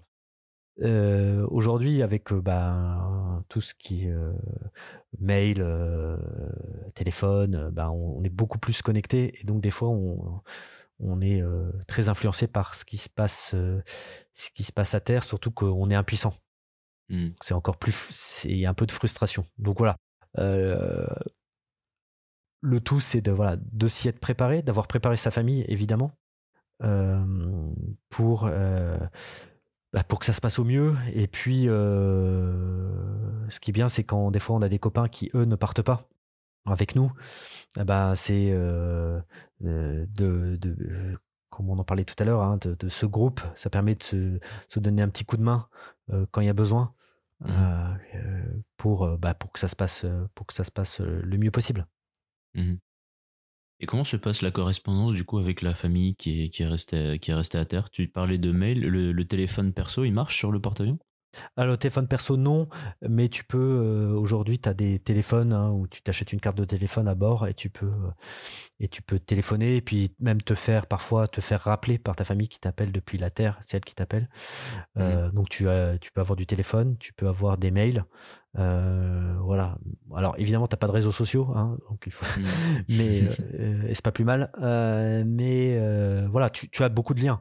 C'est-à-dire que tu peux t'envoyer des mails. Donc euh, aujourd'hui, euh, aujourd'hui c'est facile de, Mhm. de communiquer. Mais on n'est pas dans le même monde. Il faut juste, juste- voilà, il faut se le dire. Des fois, on n'est pas dans le même monde. On est parfois pas même dans le, dans. On est aussi en décalage horaire, donc euh, tu peux pas vivre ce que vit ta famille euh, avec toi. Et puis surtout, voilà, si je vais finir là-dessus euh, pour cette partie-là, c'est quand tu reviens, il y a un moment de reconnexion à effectuer. En fait, il est illusoire de croire que quand on revient de cinq mois en mer, on a fait des opérations, euh, je ne sais pas où, euh, on a été dans un monde où tout est normé finalement, euh, où, tu vois, tout est réglé, euh, t'es t'es qu'avec des pros, euh, que t'arrives et deux heures après, euh, tu reprends ta place et tu vas faire exactement les mêmes choses euh, que ce que tu faisais euh, juste avant de partir. En fait, il y a, Mm. il y a un besoin de réadaptation à, à la vie normale, à terre, en famille, et il faut pas aller trop vite, quoi, parce que sinon, euh, c'est compliqué, quoi. Tu peux être déstabilisé par ça. Mhm. Et comment tu te réadaptes du coup? Enfin, tu, juste tu prends le temps. Ouais, il faut prendre le temps. Il Mhm. faut le prendre le temps, et il faut, faut se parler. Dire, bah voilà, en fait, euh, ce que, voilà, et pas, et pas se croire un surhomme en disant, euh, euh, j'arrive, euh, tu vois, le, c'est, c'est le papa qui revient, qui est le vainqueur, tu vois, qui, qui va tout régler à la maison et qui va reprendre, parce que t'as, si t'as été absent six mois, t'as un peu perdu ta place finalement. Mhm. Et donc il faut juste la retrouver, mais il faut pas s'imposer, il faut, il faut le faire euh, naturellement et simplement, mais sans, sans vouloir franchir des étapes euh, trop rapidement. Ok. Il faut se reposer aussi parce que après six mois en mer, t'es fatigué. Ouais, J'imagine bien. C'est pas, c'est pas un bateau de croisière le porte-avions. Oui. c'est pas le, c'est pas Costa Croisière euh, où tu te dors la pilule Non, au large de, pas tout à fait. au large des, Antilles. C'est ça. Bon, merci beaucoup de nous avoir euh, ouvert un peu cette, cette porte sur, euh, sur ta vie personnelle, en tout cas la vie personnelle des, des, des marins euh, embarqués, du coup. Alors, je propose qu'on passe au segment euh, questions-réponses euh, rapides. Alors, je, est-ce que tu connais le principe? Bah, non, vas-y. Alors, le principe, c'est que je vais te laisser le choix entre euh, deux possibilités. Donc, je vais te proposer soit A, soit B. Et euh, bah, tu, vas devoir, tu vas devoir choisir rapidement, instinctivement. Et ensuite, peut-être donner une petite explication de, de pourquoi. Alors là, j'ai que trois questions pour le segment questions-réponses rapides, mais euh, on aura peut-être euh, l'occasion d'élaborer un petit peu. C'est bon? C'était prêt? Ouais, je suis prêt. Allez, je suis à toi. c'est parti. La première, pas très compliquée. Super étendard ou rafale? Allez, super étendard. Super étendard. Pourquoi? Euh, parce que c'est mon avion de cœur, parce que voilà, j'ai un amour particulier. Et puis maintenant qu'il est au musée, euh, voilà, c'est- ça fait partie de mon ADN. ça doit, ça doit faire un coup de se dire que l'avion sur lequel on a volé est au musée maintenant. Ouais, ça fait un coup de vieux surtout. ouais. Deuxième question. Euh, on va en parler juste un peu après, mais tu, euh, tu es impliqué aussi dans la, dans la simulation de vol. Alors, tu préfères Flight Simulator 2020 ou DCS ah, c'est dur ça. hein. Euh, Allez, je vais dire Flight Simulator. D'accord. Pourquoi? Pourtant, on aurait pu penser pour un pilote militaire comme toi. Parce que, parce que j'ai fait. Parce que ça me sort de mon monde. Parce que Mhm. c'est. En fait, DCS, euh, tu reproduis ce que tu fais euh, en vol. Et en fait, euh, finalement, je préfère. quoi en Tu vois, je me suis amusé à faire du 747 sur Flight Simulator. Je trouve. Hmm. Moi, ça me change. Ok. Et dernière question. Tu préfères voler avec un instructeur texan ou un instructeur breton? Oh, un instructeur breton. Déjà parce que tu le comprends mieux, peut-être, j'imagine. C'est ça, bah oui, exactement. On a plus de choses en commun. Bon, voilà, c'est tout. C'était la fin du euh, segment euh, questions-réponses rapides. je te propose maintenant de parler un petit peu de l'avenir de la chasse.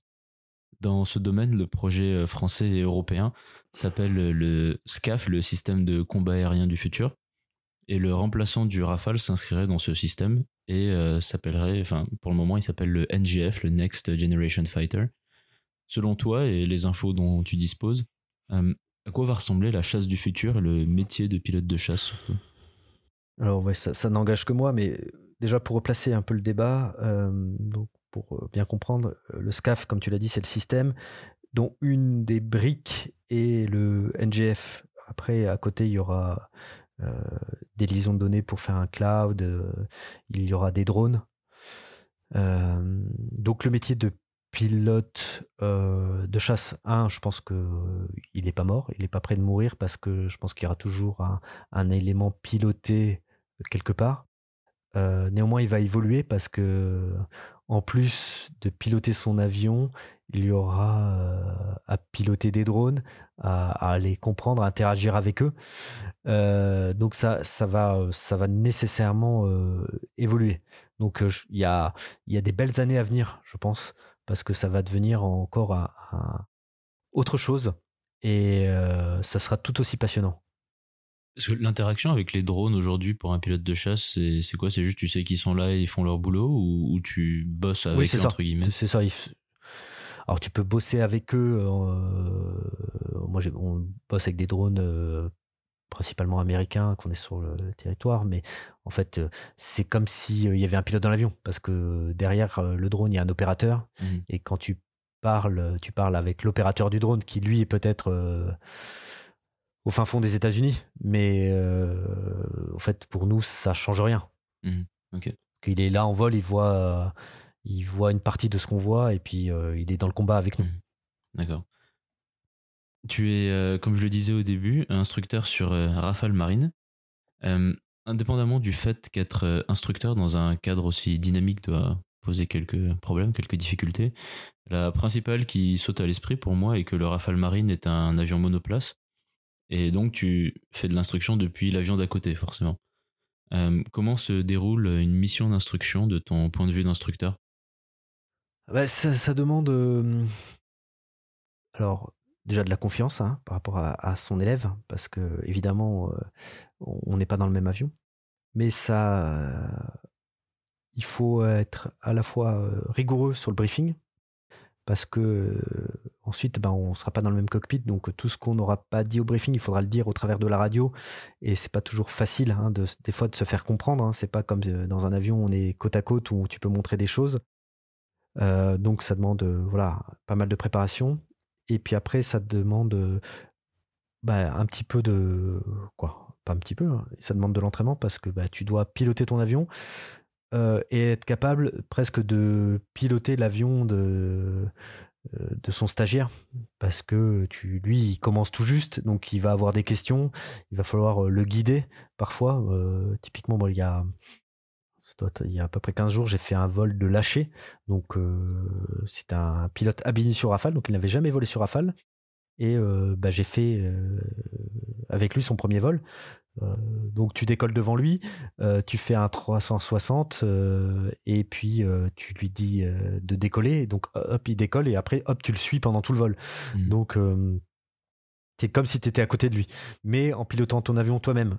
Donc c'est c'est il faut être assez à l'aise pour pouvoir le faire, évidemment. Hein. c'est des missions qui demandent pas mal d'énergie. Mmh mais l'avantage, bah, aussi, hein, c'est que derrière, on peut faire un débriefing complètement euh, complet parce que il y a ce que tu as vu toi euh, en étant à côté, ce que les interactions, mais derrière, pendant la phase de débriefing, euh, avec encore plus avec le Rafale, on a les données de vol, à la fois la trajectoire, tout ce qui s'est passé au niveau des visualisations, puisque le pilote a vu. Et donc tu peux aller rapidement au débriefing, aller montrer des points de débriefing et vérifier aussi que ton, stagiaire a fait ce que tu lui as demandé de faire. Tu vois, on voit toutes les actions du, pilote, donc ça, permet de faire des, vrais, euh, des vraies séances d'instruction euh, complètes. Il peut pas essayer de t'enfumer en disant non, non, mais je l'ai fait, euh, ça marche pas. Oui, voilà, c'est ça. Non, non, tout se voit. tout, tout, ce qu'il a fait se voit. Donc, Euh, mais bon, ça, ça marche bien parce que c'est évidemment, on, on construit des relations sur la confiance. C'est-à-dire que on se doute bien qu'il va pas forcément faire tout bien, mais c'est normal, c'est de l'apprentissage. Euh, mais juste- le but, c'est d'aller justement mettre le, le- le doigt sur euh, ce qui a été euh, moyennement fait pour, euh, pour euh, aller plus loin et puis pour progresser. Et puis ça, ce, mode de débriefing permet de débriefer euh, rapidement.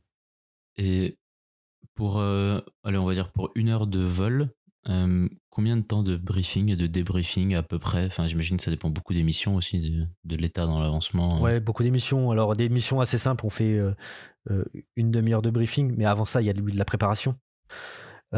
Pour des missions voilà, de vraiment d'instruction pour le début, il faut compter quand même un bon, un bon 45 minutes de briefing pur pour faire euh, aller une heure, une heure dix de vol. Et puis derrière, euh, il va falloir ouais, une heure de débriefing pour avoir le temps de bien tout regarder.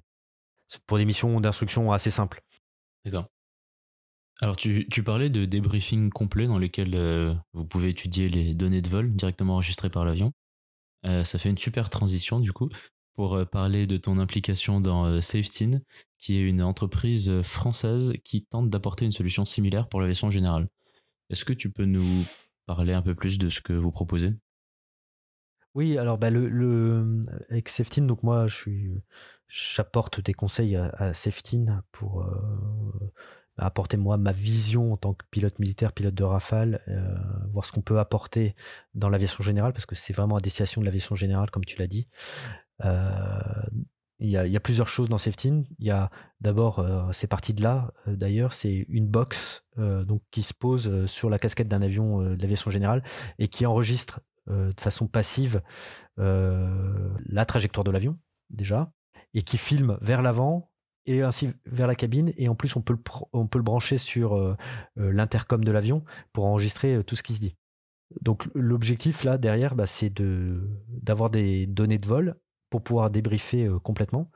Euh, pour cela, il y a une petite application qui a été développée euh, pour téléphone, tablette ou sur un ordi pour aller bah, regarder point par point ce qui s'est passé pendant le vol et puis et puis le voir en, réalité parce que moi j'ai ma conviction c'est euh, on apprend plus vite quand on voit ce qu'on a fait plutôt que quand un instructeur nous dit ce que lui a vu on, je trouve qu'on on- y croit plus et puis ça nous marque plus hein. c'est un peu comme euh, euh, comme Paris Match hein, le poids des mots le choc des photos Euh, ah, pour boucler tout ça, évidemment, ça c'est une partie. Euh, derrière, Safety a développé des, un- ce qu'on appelle un, un module Safety Coach où tu peux te faire aider par quelqu'un qui est euh, pas forcément ton instructeur en vol, mais quelqu'un qui peut t'aider à euh, soit aller dans, vers ton projet professionnel ou un projet si tu veux euh, progresser plus, euh, tu veux par exemple euh, acquérir une nouvelle qualification en tant que pilote d'aviation générale. Et puis pour euh, t'entraîner en fonction de ce qui a été vu en vol, on a aussi développé des, cases. Donc ça, ça tourne sur euh, des simulateurs de vol euh, personnels euh, pour où on va t'immerger dans un scénario. Donc moi, mon, travail a été en particulier de reprendre des, incidents qui se sont produits en vol, donc des choses qui sont passées réellement, de les réimaginer, de les réinterpréter pour un- une simulation.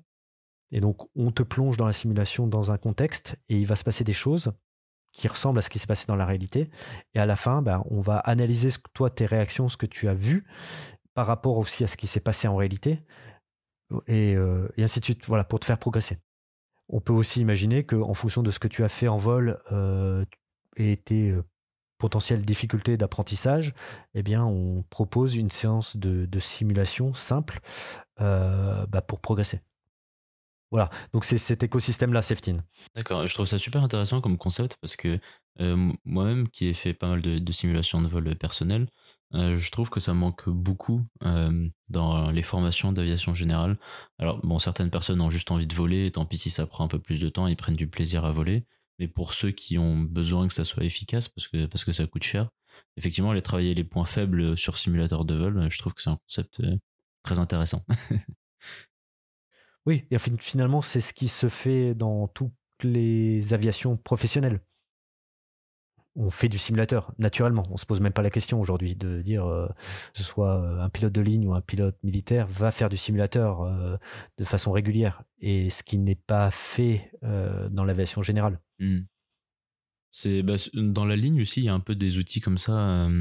je pense à l'entreprise Cefa AMS qui fait ça avec pas mal de compagnies aériennes où justement on peut revoir un petit peu ses atterrissages, ses décollages, certaines phases de vol un peu critiques et savoir ce qu'on a mal fait en fait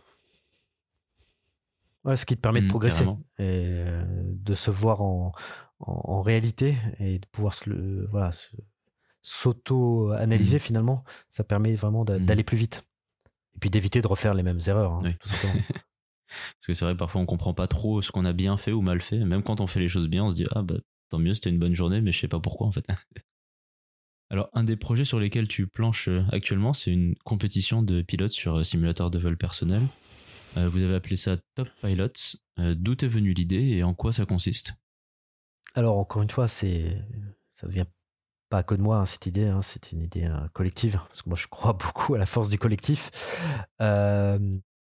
L'idée, c'est aujourd'hui, euh, bah, par exemple avec euh, Flight Simulator 2020, on a euh, des simulateurs personnels qui prennent une autre dimension au niveau réalisme et immersion. Et là, le but de Top Pilot, c'était de faire rejoindre deux mondes. Le monde des gens qui font de la simulation de vol et les pilotes de l'aviation générale. Et euh, les faire, euh, le but c'est de les faire se rencontrer dans cette compétition. Et donc on propose euh, une série de, de missions où on, va les mettre dans, dans un contexte de vol avec une mission réelle à, à, réaliser en simulation et puis de voir qui qui, se débrouille le, le mieux en regardant bah, la qualité de l'atterrissage, la qualité de la tenue des éléments, euh, du temps pour réaliser la mission, etc. On regarde euh, plusieurs euh, plusieurs dimensions et bah, le, le but c'est de voir quel est le meilleur pilote évidemment parce qu'on le met un peu sous forme de, de, de compétition mais l'avantage euh, de la simulation, en tout cas euh, vu de ma place, c'est qu'on peut faire des choses en simulation euh, très proches du réel, mais dans des contextes qu'on pourrait jamais retrouver. C'est-à-dire que là, on a proposé, dès cet été, on avait proposé des missions d'entraînement. Il y en avait une, c'était de faire de la patrouille serrée en DR400. Ok, Mhm. mais au lieu de le faire euh, dans l'Aveyron, on le faisait euh, devant les falaises d'Hawaï. Donc on, on le met dans un autre contexte. Voilà, euh, on avait une mission là de, de sélection où l'objectif était bah, de larguer des alevins de truites dans des lacs aux États-Unis, dans l'Utah. On s'est servi de euh, de quelque chose de réel. En fait, ça se fait. ré- Il y a des pilotes qui le font réellement aux États-Unis. Euh, ils doivent être une poignée à le faire. Ben, grâce à la simulation, on peut euh, offrir cette expérience de pilote à, à beaucoup de monde. Et dans un simulateur, comme tu le disais, avec des graphismes incroyables. Enfin, Flight Simulator 2020, c'est presque plus beau que la réalité, même parfois. Oui, parfois, ouais. Mais en même temps, euh, le but là, c'est de pas de faire des choses euh, évidemment dangereuses ou interdites. C'est de, on est dans le mode euh, serious gaming, c'est-à-dire qu'on on aborde la mission dans Top Pilot comme on aborderait un vol, c'est-à-dire que on a un briefing avec euh, les objectifs, ce qu'il faut retenir, euh, tu vois, avec une carte. On se lance pas dans la simulation comme ça. Et puis évidemment, si on fait des choses, euh, on, a des points positifs qu'on réalise bien, mais on a aussi des points négatifs quand, euh, bah, quand par exemple on, passe dans les nuages alors qu'on devait rester VMC, quand on, approche de la bordure du domaine de vol, hein, euh, voilà, qu'on fait des choses qu'on ne ferait pas en avion réel, bah, on a des points négatifs sur Top Pilot. Et il y a aussi un aspect euh, militaire à Top Pilots euh, où vous, euh, qui, qui va arriver un peu dans le futur, si j'ai bien compris, sur DCS, Digital Combat Simulator, le simulateur d'avion militaire. Oui, là, ce sera le, la deuxième étape. Donc là, on a lancé euh, Top Pilot euh, dans sa version précision. Donc là, sur euh, Flight Simulator, où le but, c'est d'être le plus précis avec des avions monopilotes type aviation générale. Et il y aura le pendant Top Pilot Combat, avec là des missions au combat sur, euh, comme tu l'as dit, hein, euh, potentiellement sur DCS, euh, pour bien là s'affronter sur, ben, encore une fois, des notions de précision, de qualité de pilotage, mais dans un, un univers militaire. Comme ça, il y, y en a un petit peu pour tous les goûts. Top, bah, c'est génial. Moi, j'aime beaucoup ce genre de projet. Je suis un fanat de simulation de vol pour ceux qui l'auraient pas compris. Donc, je, recommande à tous nos auditeurs d'aller regarder un peu ce que vous faites. Et puis, euh, n'hésite, quoi, il faut pas hésiter à faire du, de la simulation de vol. Moi, tu vois, je me suis refait euh, euh, lâcher DA40 parce que j'avais envie de recommencer à voler un petit peu pour le plaisir pendant mes week-ends. Bah, ce que j'ai fait, c'est que je me suis mis en simulation à Brest en DA40 et j'ai fait des tours de piste comme mmh ça. avec un casque de réalité virtuelle, tu es vraiment en immersion complète. Et Qu'est-ce que ça m'a apporté?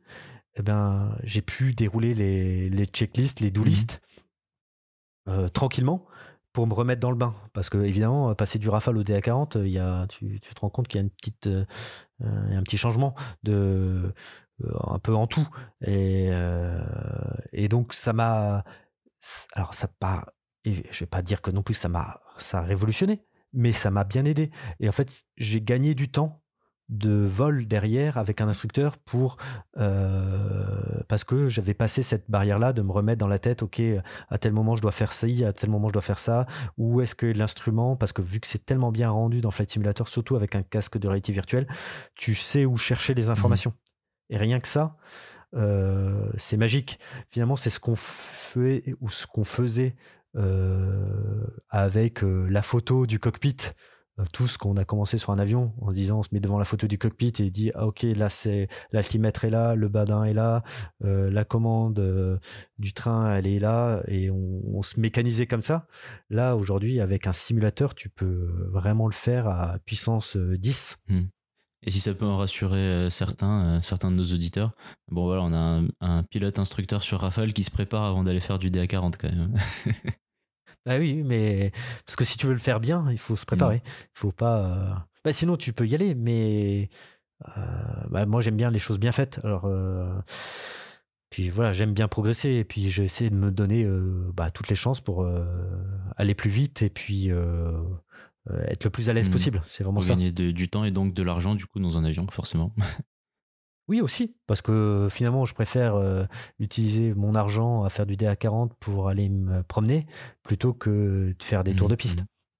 Même s'il faut en faire quelques-uns des tours de piste. Mais si on peut en faire un de moins, finalement, bah, c'est tant mmh. mieux.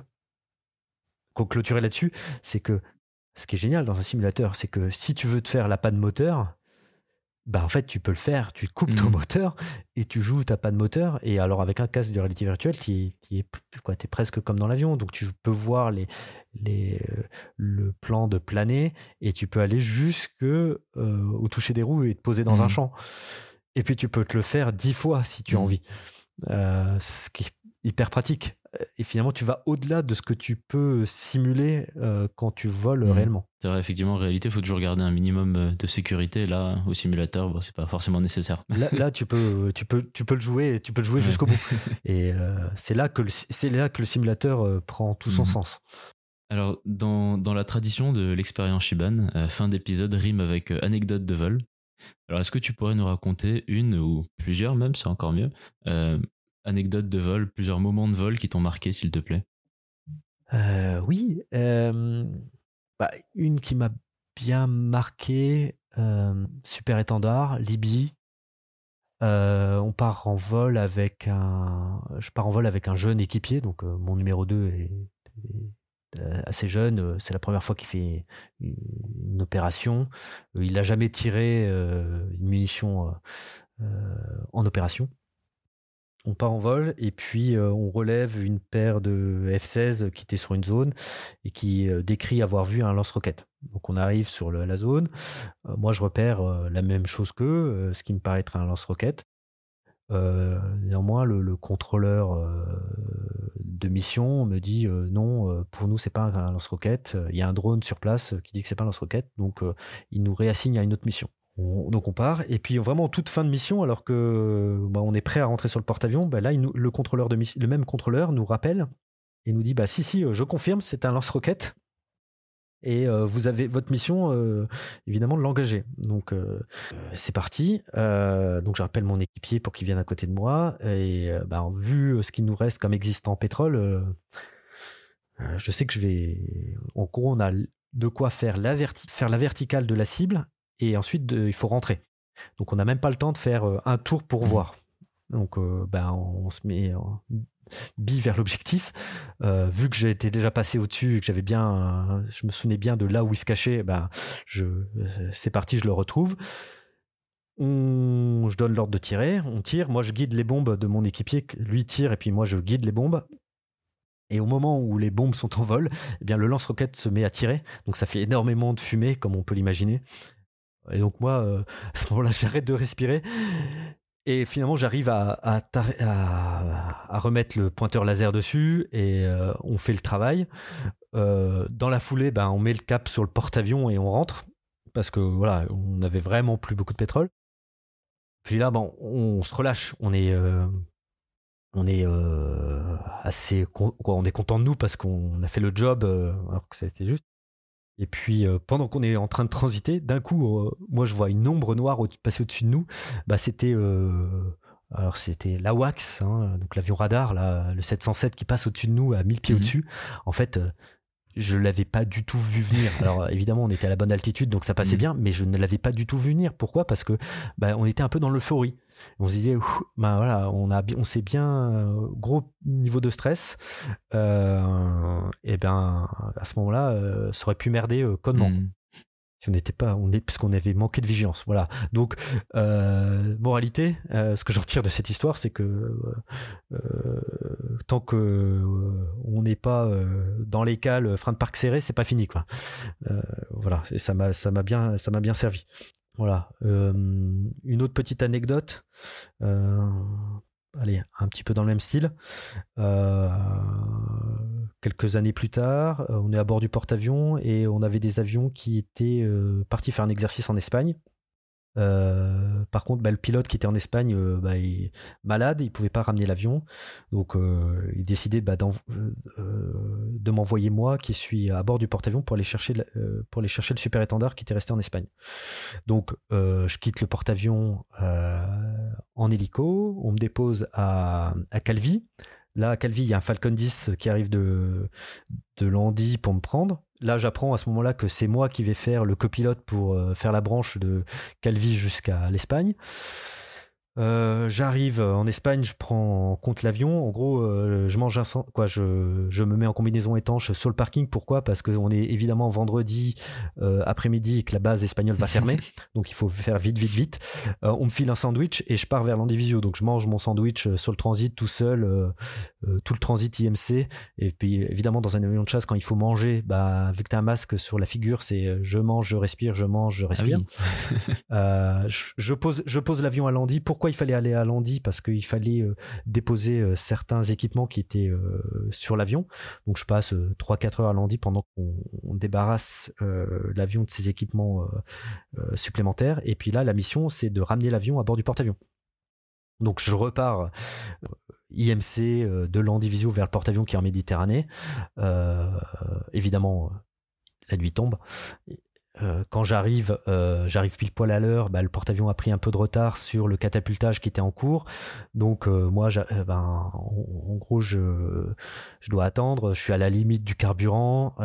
Finalement, je me présente à l'appontage et euh, j'apponte pas la première, hein, ce qu'on appelle un bolter. hein, je, je prends pas les brins. Hop, ça, ça arrivait régulièrement hein, sur Super Mhm. Standard.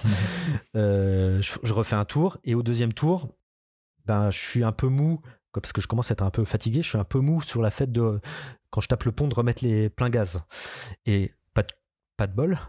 Euh, bolter encore. Oui. Sauf que bah, le super étendard, entre le moment où tu mets plein gaz à la manette et le moment où lui, le réacteur est vraiment plein gaz, il se passe quelques secondes, bah, je me suis bien affaissé jusqu'à euh, voir le reflet de mes feux de navigation euh, dans la mer. Ah oui. Voilà.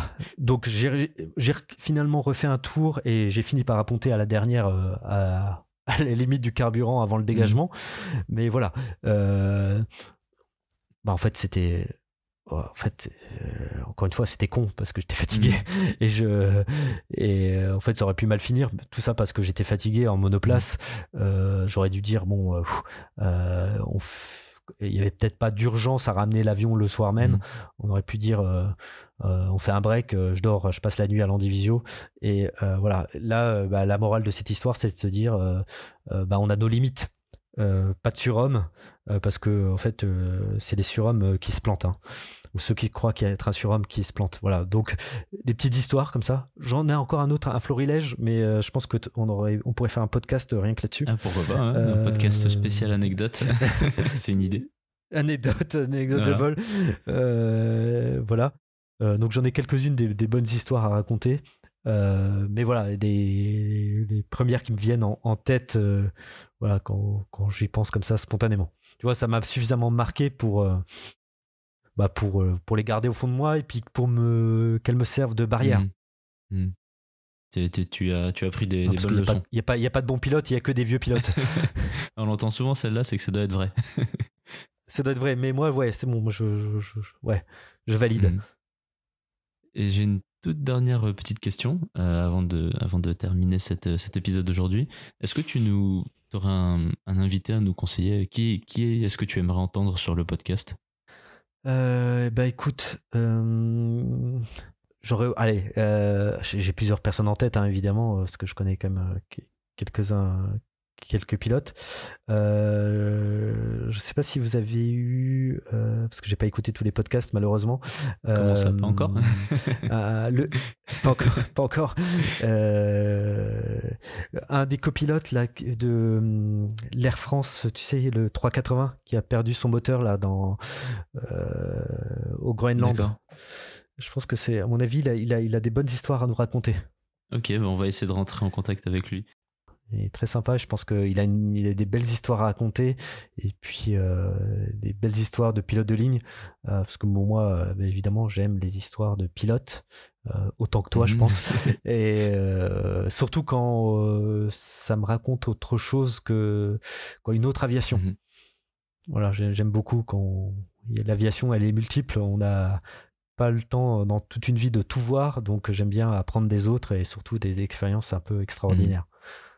Bon, bah merci beaucoup pour la recommandation. On espère l'avoir dans, dans quelques épisodes alors. Bah, je lui enverrai un petit message. Ah bah c'est top, super, merci beaucoup.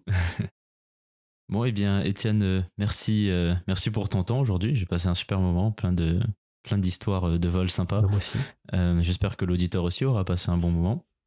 Et euh, bah, je te souhaite le, le meilleur pour la, la suite de ta carrière militaire et peut-être une suite dans le civil un jour. Voilà, je te souhaite le meilleur. Merci beaucoup. Et puis toi aussi, je te souhaite de très bons vols. Et puis, euh, j'ai passé un très très bon moment avec toi euh, cet après-midi. Top, bah super alors, merci, ciao. À bientôt. Ciao.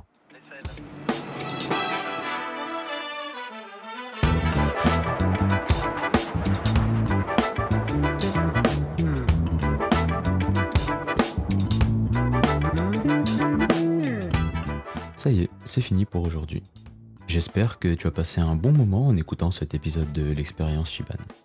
Si c'est le cas, je te propose de nous suivre sur ta plateforme de podcast préférée, sur les réseaux sociaux, de nous mettre 5 étoiles et un commentaire gentil si le cœur t'en dit, et surtout, et c'est vachement important pour nous, n'hésite pas à parler de ce podcast autour de toi. Si tu apprécies notre travail, tu peux également nous soutenir financièrement. Cela nous permet de faire plein de choses. Découvrir nos frais, d'acquérir du matériel pour continuer à proposer du contenu toujours plus qualitatif, d'aller à la recherche d'invités toujours plus passionnants et d'explorer à l'avenir de nouveaux formats. Pour ce faire, tu peux t'abonner à notre Patreon pour un don mensuel avec des contreparties intéressantes pour toi, ou nous faire un don ponctuel via PayPal.